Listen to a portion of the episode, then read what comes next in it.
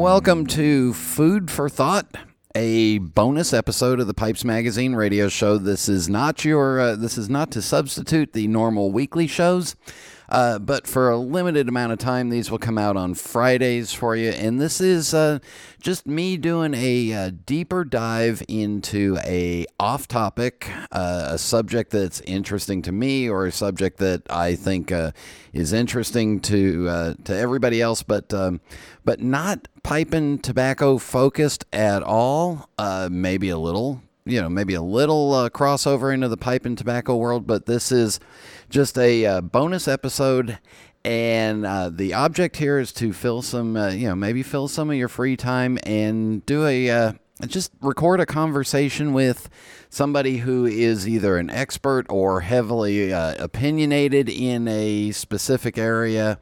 And, you know, it's going to be all unedited, all fresh, no fancy stuff but uh, thanks to our sponsors, Missouri Meerschaum, uh, Savinelli, Cornell and Diehl, and SmokingPipes.com, we're able to do stuff like this to help you uh, get through maybe some of that downtime. So, with that being said, my first guest uh, graduated with a Master in Fine Arts uh, in Music for Film. Uh, was a is now a retired uh, college professor of humanities and cinema and music. And uh, he's somebody that I've known, uh, I guess, all of my life because he's my father, Stan Levine. Dad, all right, so so this was the beginning of it for me because I think my, I, I think the one movie, uh, the the one movie that I think everybody should see at least once in their lifetime is Citizen Kane, and there's a lot of pipe smoking in it, but Citizen Kane is also, I mean, groundbreaking and probably, uh, I guess it's arguably Orson Welles at his best. It's Orson Welles at his best, and something Orson Welles couldn't couldn't outlive because he made his best film when he was 25, and, and uh, and when he went on the Johnny Carson show uh, one, one, one time, the agreement before he went on was that Johnny can ask him anything he wants except don't mention Citizen Kane. and Johnny did, and Orson Welles walked off the show. So uh, Oops. It, it, it's it's a famous uh, it's a famous non-episode, and they had a, they had him blocked for two sections of the show, and he went walked off in the first one, and they had to fill the rest of it because he didn't come back uh, because he lived his whole life trying to to do something better than he had already done, and it's kind of tough to start off that way. So, besides the fact that there is a lot of pipe smoking going on in Citizen Kane, which you know is great for most of us, um, why is it so highly regarded?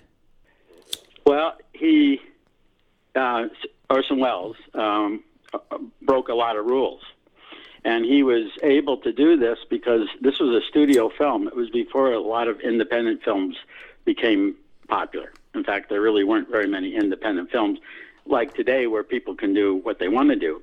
So he asked for complete uh, rights uh, control over the whole film and they were going to RKO, which is the studio who made it, was going to go along with whatever he said, and so he he did a film. One of the main first things that happened is that the most films up until this time, I think I could almost say all, but most films up this time were sort of shown in chronological order. I mean, what happened first? Um, like if this were about Citizen Kane, it would have started when he's a little boy. But it starts off when he's an adult, and then there are flashbacks, which were really unusual at this at this time. Um, that that it it flashed back to uh, to times when he was a little kid, and all different times in, in, in his life, uh, which was was unusual. And um, the other thing is is that it was it was about somebody who actually existed, which which was Randolph Hearst, who owned the newspapers and a lot of other things. And was still around at that time. I'm very much around and owned a lot of theaters and not only papers, newspapers, but radio stations. So Citizen Kane, in most ways, was Randolph Hearst. Orson Welles was making a statement about um, very wealthy people who try to control uh, the world and power with their money. And that doesn't go on anymore, but go ahead. No, they stopped it right with that film. Yeah. Uh, and and so uh, the other thing about Citizen Kane is that he he used he had a special lens made because he was in all these big places. Um, he had a, a castle belt um, that was like um, uh, um, Hearst Castle. Uh, and, and Hearst Castle, of course, is on the West Coast in California, but Xanadu, his version, was on the East Coast in Florida. so, so that makes it totally different too. Yeah. And and he was a very wealthy person who bought people and had people do what what he what he wants what what he wants done. In fact, there's a moment in the f- film because uh, in the film, uh, Citizen Kane takes over a newspaper. I mean, he owns a bunch of stuff. He inherited a, a bunch of things, but the only thing he was interested in was was this newspaper, and it was a newspaper that that he ran because of things being thrilling and exciting. And so the Spanish American War, there's a, a line from the film that that uh, a reporter says there's no war here, and he said you provide the the prose, and I'll provide the war. and so, yeah. some people say that that was Hearst had that same same reaction. It, this took place in a lot of big places like the, the castle. So there, uh, there was these really long shots that he wanted to have both people who are far away and close to him in focus. And he had a special lens designed so that so that this could be done. And it was the first time a lens like that was used. And editing became really important, more important than I mean, this is the beginning when editing really became a big part of film because this film was was not shot in, in chronological order. Um, and the, the the the writing and, and directing are just new, I think, because this is the first time uh, Orson Welles was on a soundstage was was when was when he was making this film. He was well known for uh, uh, for War of the Worlds and the Mercury Radio um, Theater pr- program. That was yeah. really popular.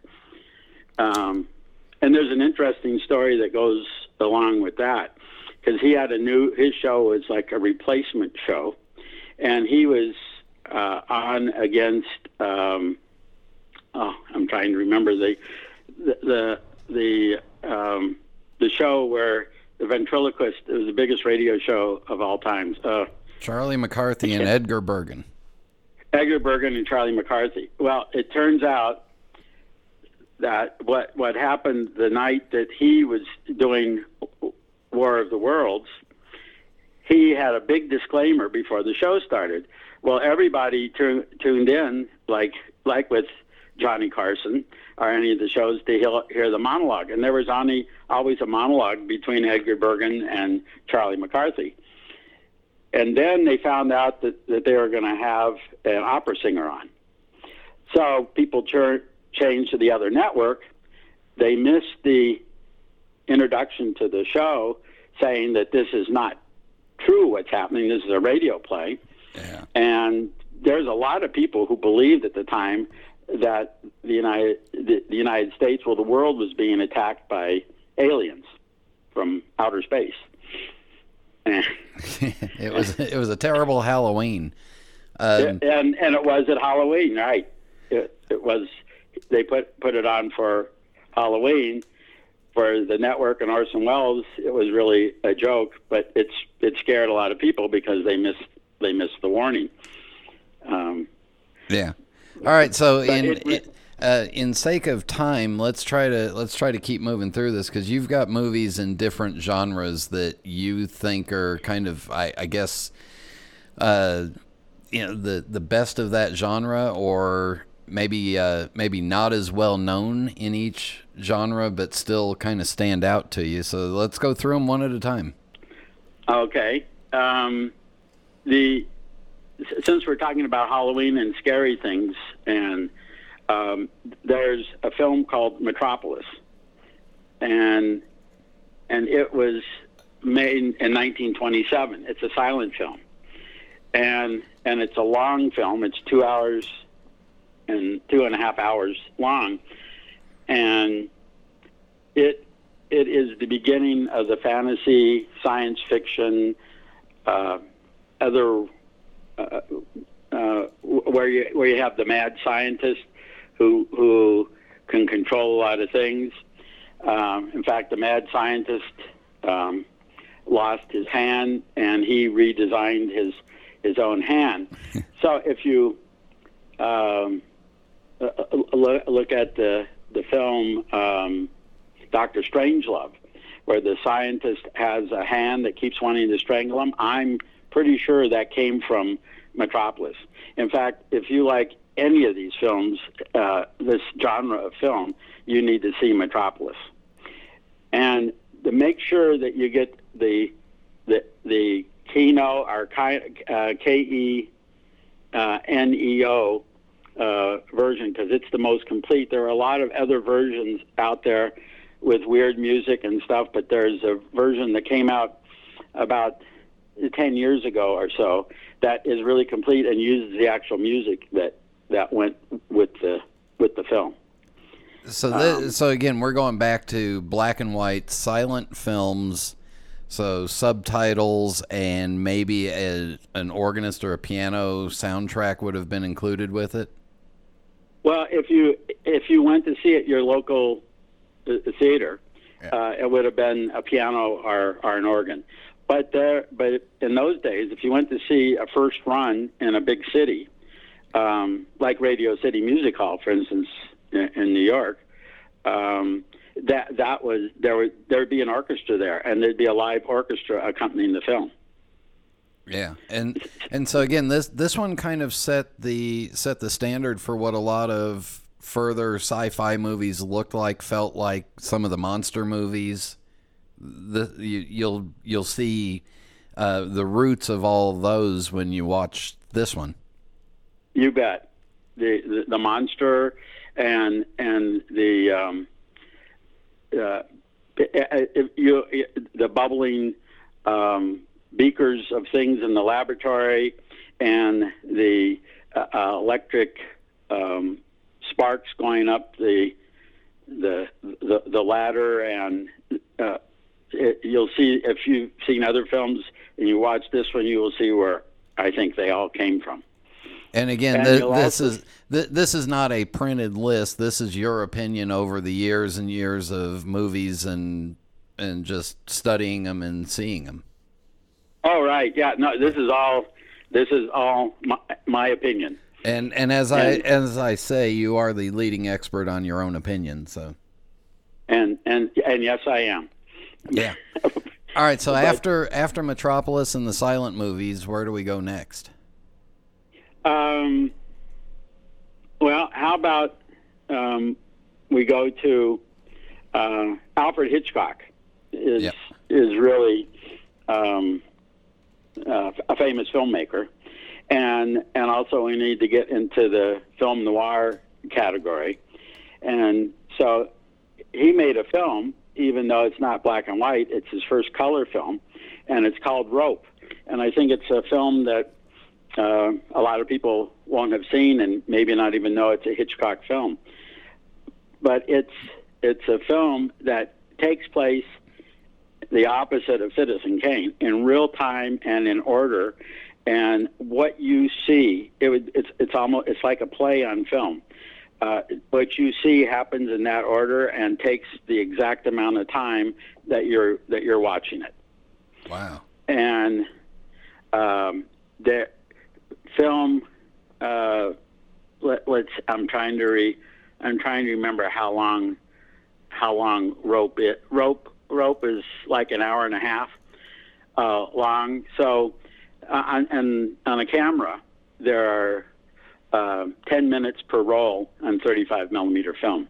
And so he just shot uh, enough rolls in a row to make the film. Like th- this is a film when I said Citizen Kane had a lot of editing. This has no editing except to put the reels together, and it's fun to watch because each 10 minutes there's going to be an edit, and he tries to hide them. And one of the ways he does this in the beginning of the of the film is uh, Jimmy Stewart, believe it or not, is is in the film. No.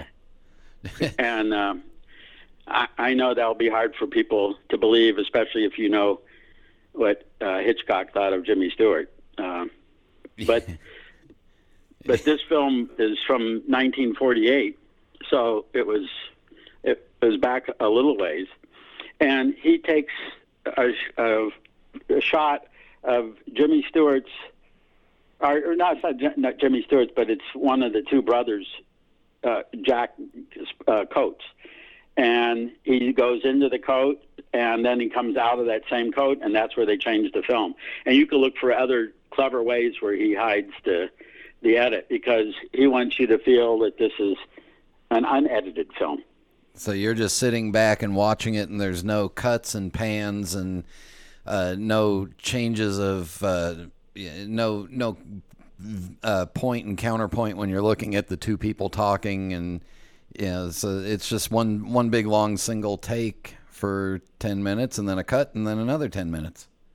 Exactly. Yeah. And, and so I think that's interesting. The other thing that's really uh, groundbreaking in this film, and why one reason why I picked it, is is that in effect, being a film noir, it's a who done it. But unlike any other one that I know of before this, uh, you know everything within the first um, two three minutes of the film. Uh, there is a uh, I won't ruin it by saying there is a murder, Uh-oh. and and you'll know in the beginning who did it, how it was done, where the body is. I mean the whole thing.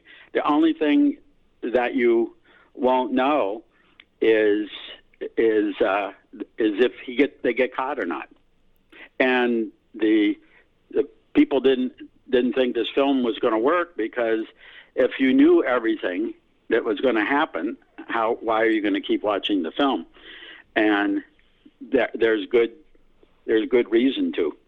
uh, and and and since then, there are films like it where where the audience knows um, a lot more than the people in the film. Of course, the people in the film they don't know what the audience knows and and usually in film noir, or the old, old films, the the the you know what the detectives know. You don't know what the in, in the case of this film, the murderers know, and but you you, you know everything, and the film, I think, still really works. And if you watch, if you're familiar with Hitchcock at all, I think, I think Jimmy Stewart was the lead in two thirds of Hitchcock's big earlier movies. Uh, and Alfred Hitchcock has a cameo in each one, so he manages to work himself into this one, and you really have to watch for it. You really do, um, and and and if you don't watch quickly in the beginning, you'll miss it. So there you go. All right, what's the uh, what's next? What's next? Okay, um, I'm, you have to tell me if I go back to one again because yeah, I'm, so I'm keeping track for you. I'm related we to did you. Rope Metropolis and and Citizen Kane, right? Yep. Um, one film that that I have to put in here uh, for me, and I could say it's it's uh, if, if, it's okay, it's almost a family favorite. Uh oh. And and I bet I bet you know which one I mean. Well, um, I, I don't know. I'm I'm I'm thinking about it. Um, Maybe maybe uh, Hedley Lamarr. Maybe Hedley Lamarr. Yeah. Yeah, maybe. And uh, and uh, Mongo not that way. Yeah. Yeah, that's right. The But- whole movie has something to do with uh, where Choo Choo go. It has a lot to do with where Choo Choo go, and and Rock Ridge. yeah. Yeah. Yeah. So I guess we're talking about Blazing Saddles. Yes, and the reason why I, I picked this one, and this is a personal choice, but it is the beginning of the spoof genre. It really is, because because after this comes um, the uh, Police Academy and and the one about the detective. I mean, the films that are making fun of other films. Yeah. And this is and and this of course is a is, is a Mel Brooks film. So I like to to mention him. And he made two films before this that uh, some people know and some people don't know. Uh, one people may know because of the musical, and that's the producers. Yep. But the the first his first two, and the other one's called Twelve Chairs, and the, those two are not spoofs. So this is his third film, and and it is a spoof. And then the films that he made, all the films he made after this, are spoofs on things because um, the the next film after this, with almost the same exact cast, is is Young Frankenstein. Right? yeah. And and some Um, people would argue that Young Frankenstein is a better done m- movie than Blazing Saddles, but Blazing Saddles was probably a more likable story for everybody. Well, and the other thing that that I think is is that since I'm old and and grew up in the 50s and 60s is is that westerns were the thing that was on TV. Every show that was on was was a western. Yeah. And and so for Mel Brooks and and for me uh, you need to know the the genre that's being spoofed in order to enjoy the jokes and I think people are more familiar with with the Frankenstein story than than than the Western, and so I I I appreciate it a lot. But it has to do, you know, with with your with your background and what and what you know. The thing that I've enjoyed because I showed this almost from the beginning. It was available on VHS tape in in the humanities class, and it was interesting what bothered students from the beginning, from 1974 when the film came out until I retired, changed. I mean, this film insults everybody. Yeah. And most people don't see all the insults of everybody, they see the thing that insults them. But if you look at it, no one goes uninsulted. And uh, and so it was interesting to me over the years about what students picked up on and what things bothered the students over the years. So that was a, a, a fa- and they and they changed, even though the movie didn't change. I think uh, the movie was pretty much the same every time I showed it. So And I and I think Mel Brooks has said that in this climate today, he couldn't get that movie produced now. oh no, I mean uh, uh, no way. Yeah. Uh, Uh, Uh, it's just just like another one, the TV show that people may not All in the Family, could never be done today either. Um, but we won't talk about Yeah. about that.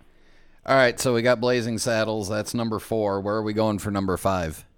Well, since we're talking about westerns, Yeehaw. um, and and and we we we have to have a Clint Eastwood film because he's a genre in himself.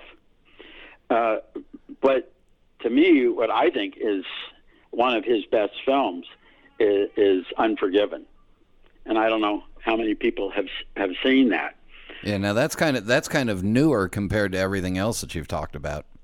Yes, in fact, um, this is this is from 1992. Yeah. and and this I- think people are going to think I'm picking all all older films and that there's no uh, good film um, to talk about today. Although in talking about genres, it's kind of hard to place a film in a genre until it's been around for a little while because the genre has to get started. Like like Blazing Saddles uh, being a spoof Yeah. movie. You know, I mean that that was not something that You can't spoof something until it's happened already. right. Um, But what But I, uh, what sticks out about Unforgiven? Well, um, Un- Unforgiven is is um, is a western, uh, but it and it does all the things that a western does, and and the the and, and in what Clint Eastwood films do is is the bad guy gets killed, Yay. um, which is pretty um, amazing.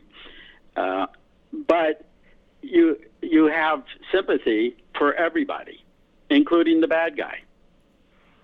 Um,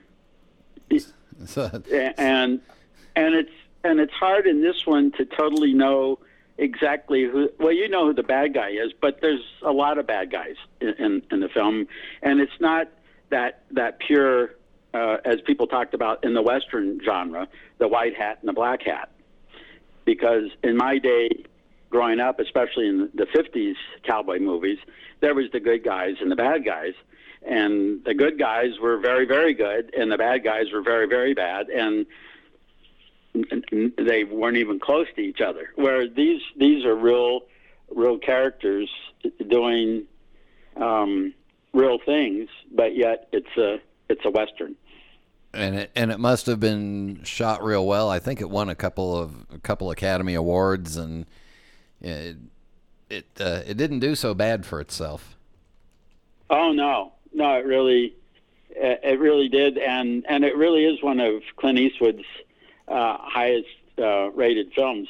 It won four Oscars, Yeah, so there you go. and I bet a lot of people maybe don't know that, but um, it was almost more appreciated than some of the films, Clint Eastwood's films that people know a lot, a lot better. All right, and in sake of time, where are we going for number six?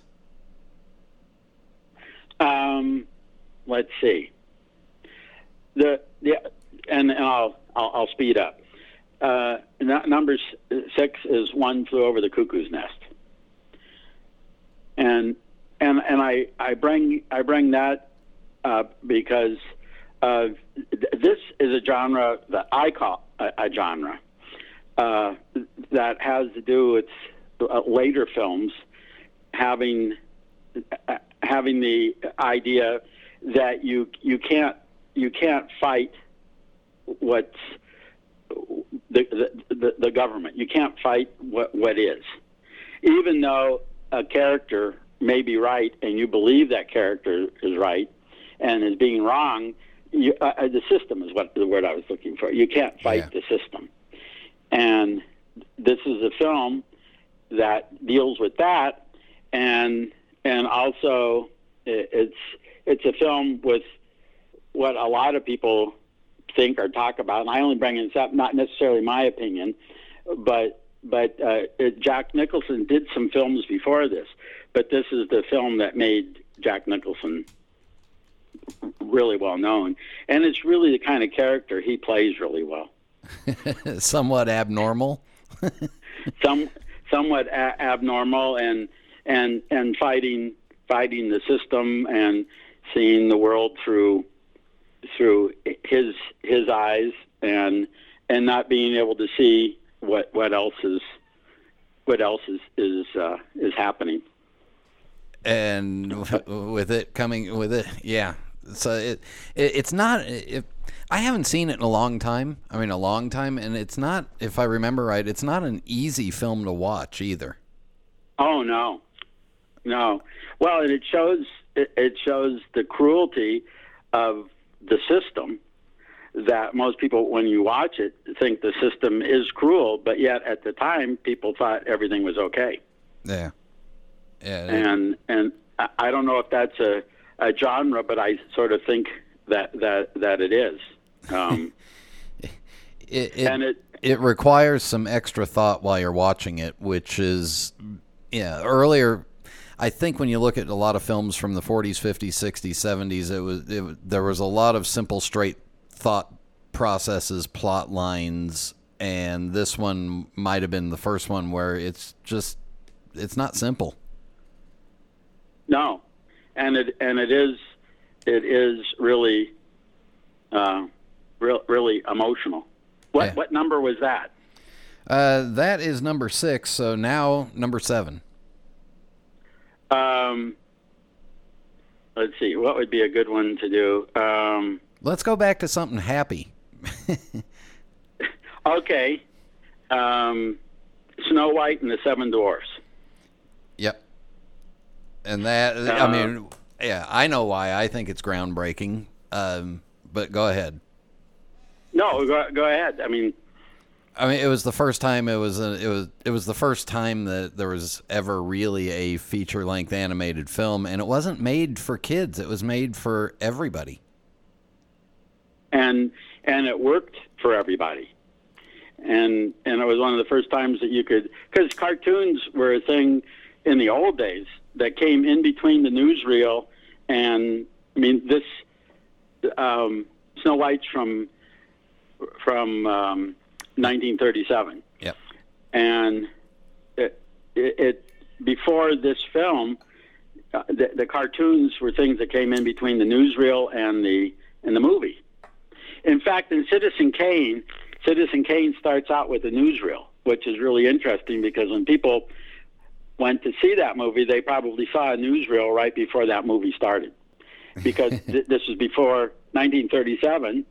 Both Citizen Kane and and uh, Snow White are before television, and so the, the only place where you could see news live was a newsreel in a movie theater. So there was usually a newsreel, a cartoon, or the other order, and then your feature film. Um, and, And, the and the cartoon the the cartoons were six, seven, eight minutes. They might have been one whole reel, and they were meant to tell one joke or a couple of jokes in a row and get people laughing, and then that was it. This was not that at all. This was a feature film that was drawn to tell a story.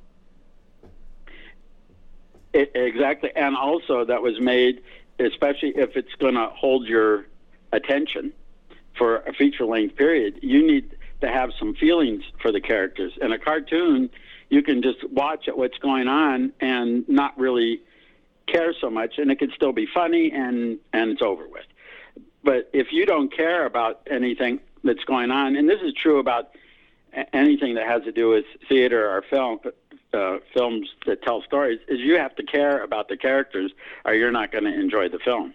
Yeah. And th- this is this is a, a film where people were surprised that they had feelings for for Snow White, and you could even have feelings about the Seven Dwarfs and and their circumstance and what they were in, involved with. And then it had a, a real love story in it too.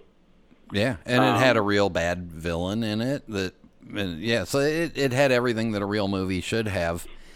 Um, real quickly, can we just argue that it's not the prettiest of the early Disney classic films, and I'll and I'll put Bambi in there as the prettiest of them. Oh, oh no, and I I wouldn't it, I wouldn't say it's. I, I don't like the word worst. I I told my students that that the the best film and the worst film in any genre hasn't been made yet. Because it's hard to make the perfect film, although people would say Citizen Kane is as close as you're going to get. And and I don't know what the worst film is. People people like to discuss that. um, but but uh, don't uh, don't look at films like that. Look at them for themselves, and that they're trying to create a world that you're going to go spend uh, 70, 80, 90, 120 minutes um, in. if you're And- James Cameron, three and a half hours, four hours. right, but th- that that takes you away from from from where you are, and I think uh, I think Snow White does that. But to be the really first of a kind, because most people didn't think that you could. In fact, they called that a, a feature length cartoon. uh, and and it and it became not a cartoon, and then it set the groundwork because, of course, we know today that animated films have gotten to be really popular. Yeah. And All right. even So, for, for adults. so yeah, because I hate it when those kids go to those movies because they get in my way and they're loud. Um, all right. So what's number eight? Um, number eight, I thought we we. Um, well, I- I'm gonna the, the the hardest film to watch um, is, and I picked A Clockwork Orange, yeah. and and it was made to be to be a, a, a hard film to watch, and and it's, but I think Stanley Kubrick is a really um, big name, but Hollywood uh, director. And if I could throw a film in just real quick, there's a film called The Player that he made. That's a film about Hollywood, but not very nice film about Hollywood. But it was made in Hollywood, and there were a lot of he got a lot of uh, people had cameos in the film who are Hollywood stars. Uh, so I'll, I'll just throw that out. I'll, I'll leave that there. But uh, Clockwork Orange, to me, it, Kubrick made um, Doctor Doctor Strangelove, A Space Odyssey 2001, and A Clockwork Orange. And I, this is me now. I believe that this is like a trilogy of films. Uh, one having to do with dealing with the bomb, uh, one having uh, to to do uh, with with outer space and and technology and, and computers like we're talking about today, artificial intelligence. And then Clockwork Orange is what's going to happen after the big bomb falls. So it sort of covers th- those three things. And I think this film is is again excruciatingly tough film to watch. And and he made it that way because um, his I think he felt that the world is sometimes a tough place to live in, and and you get to try and, and experience this with, um, with with the main character. And I'll also say A Clockwork Orange is probably not safe for family viewing. No, Yeah. So read the with, with any movie that you go to, read the motion picture rating on it first, and before you start before you start watching it. All right. Well, let's finish it up with the number with the ninth one. Well, the ninth one, I, I thought we we should go outside the United States, and and there's um, uh, Kurosawa uh, is probably um, the most famous Japanese director Yeah. and and he made a lot of films. In fact, there's a film called The Seventh Samurai that The Magnificent Seven, some of some people may know, which is a western, was Yeah. was based was based on. But Rashomon is is really really interesting to me because you you see um, the the rape, and it's not not it's not uh, brutal, but um, I leave this to people's discretion about who watches it. But you see it through the eyes of of three different three different people, um, and and I, I hate to give this away, but since we can't talk about it after you see it, um, that you keep looking from an area behind the person who who is being accused of the crime, and and you don't see like where there would be a jury or anybody else, and uh, there's no answer. And Kurosawa hasn't answered that, but my feeling is it's us. I mean, we're the jury. We're going to hear three different views of something that we saw. And I think it's so wonderful that by the time you're done watching it, and I know from showing it in class with with students, uh, there's always been a great discussion about. Um, there's uh, a, uh, a bandit who's who's being accused of this. There's the bride who who it's done to, and there's the sa- samurai's ghost who gets who gets murdered, but the samurai this is like the fiance of the samurai, and you also get the ghost version. Uh, Japanese stories are really involved with ghosts a lot, but this isn't the kind of ghost that's um, uh, a spooky ghost. This is kind of ghost that you'd believe as as a person. And and it's it's a really interesting film to watch with other people because uh, I think you'll find that different people will come up with uh, the film is so well done that you'll come up with different different answers. In fact, when I've watched it, uh, I've even tried to watch it uh, since I know the film from just the point of view of each one of those three people, and I'm still not sure like if I were on the jury for this for this trial, uh, who who I would say is is guilty. So I think it's a wonderful film that that way. The uh, the, get, the film name is Rashomon R A S H O M O N, and uh, you know that'll that'll just that I mean that that's a good taste of nine completely different styles of film and. Uh, Yeah, guaranteed. Guaranteed there'll be one in there that you like, and there'll be one or two in there that you really hate because you just don't want to watch them. But uh, appreciate uh, appreciate you coming on and, and doing this. Um, we'll have uh, other folks coming on in the future talking about. Uh, I'm working on a couple of people that have been on Broadway. I'm trying to hook up with uh, with a musician and yeah, it was just some just some different subjects. So, uh, Dad, thanks for coming on. Appreciate it. Um, you're probably part of the reason why I think differently about things, and sometimes it's not always a good way to think about things.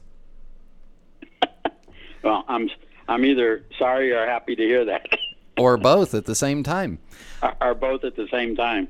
I uh, well, just yeah, and people need to keep an open mind when you're watching these things, and and some of the films are are hard to watch because they're they're tough subjects. So thanks, yeah, thanks again for coming on. Thank you to Missouri Meerschaum, Cornell and Diehl, Savinelli, and SmokingPipes.com for their continuing uh, sponsorship and support. And uh, that's just some food for thought.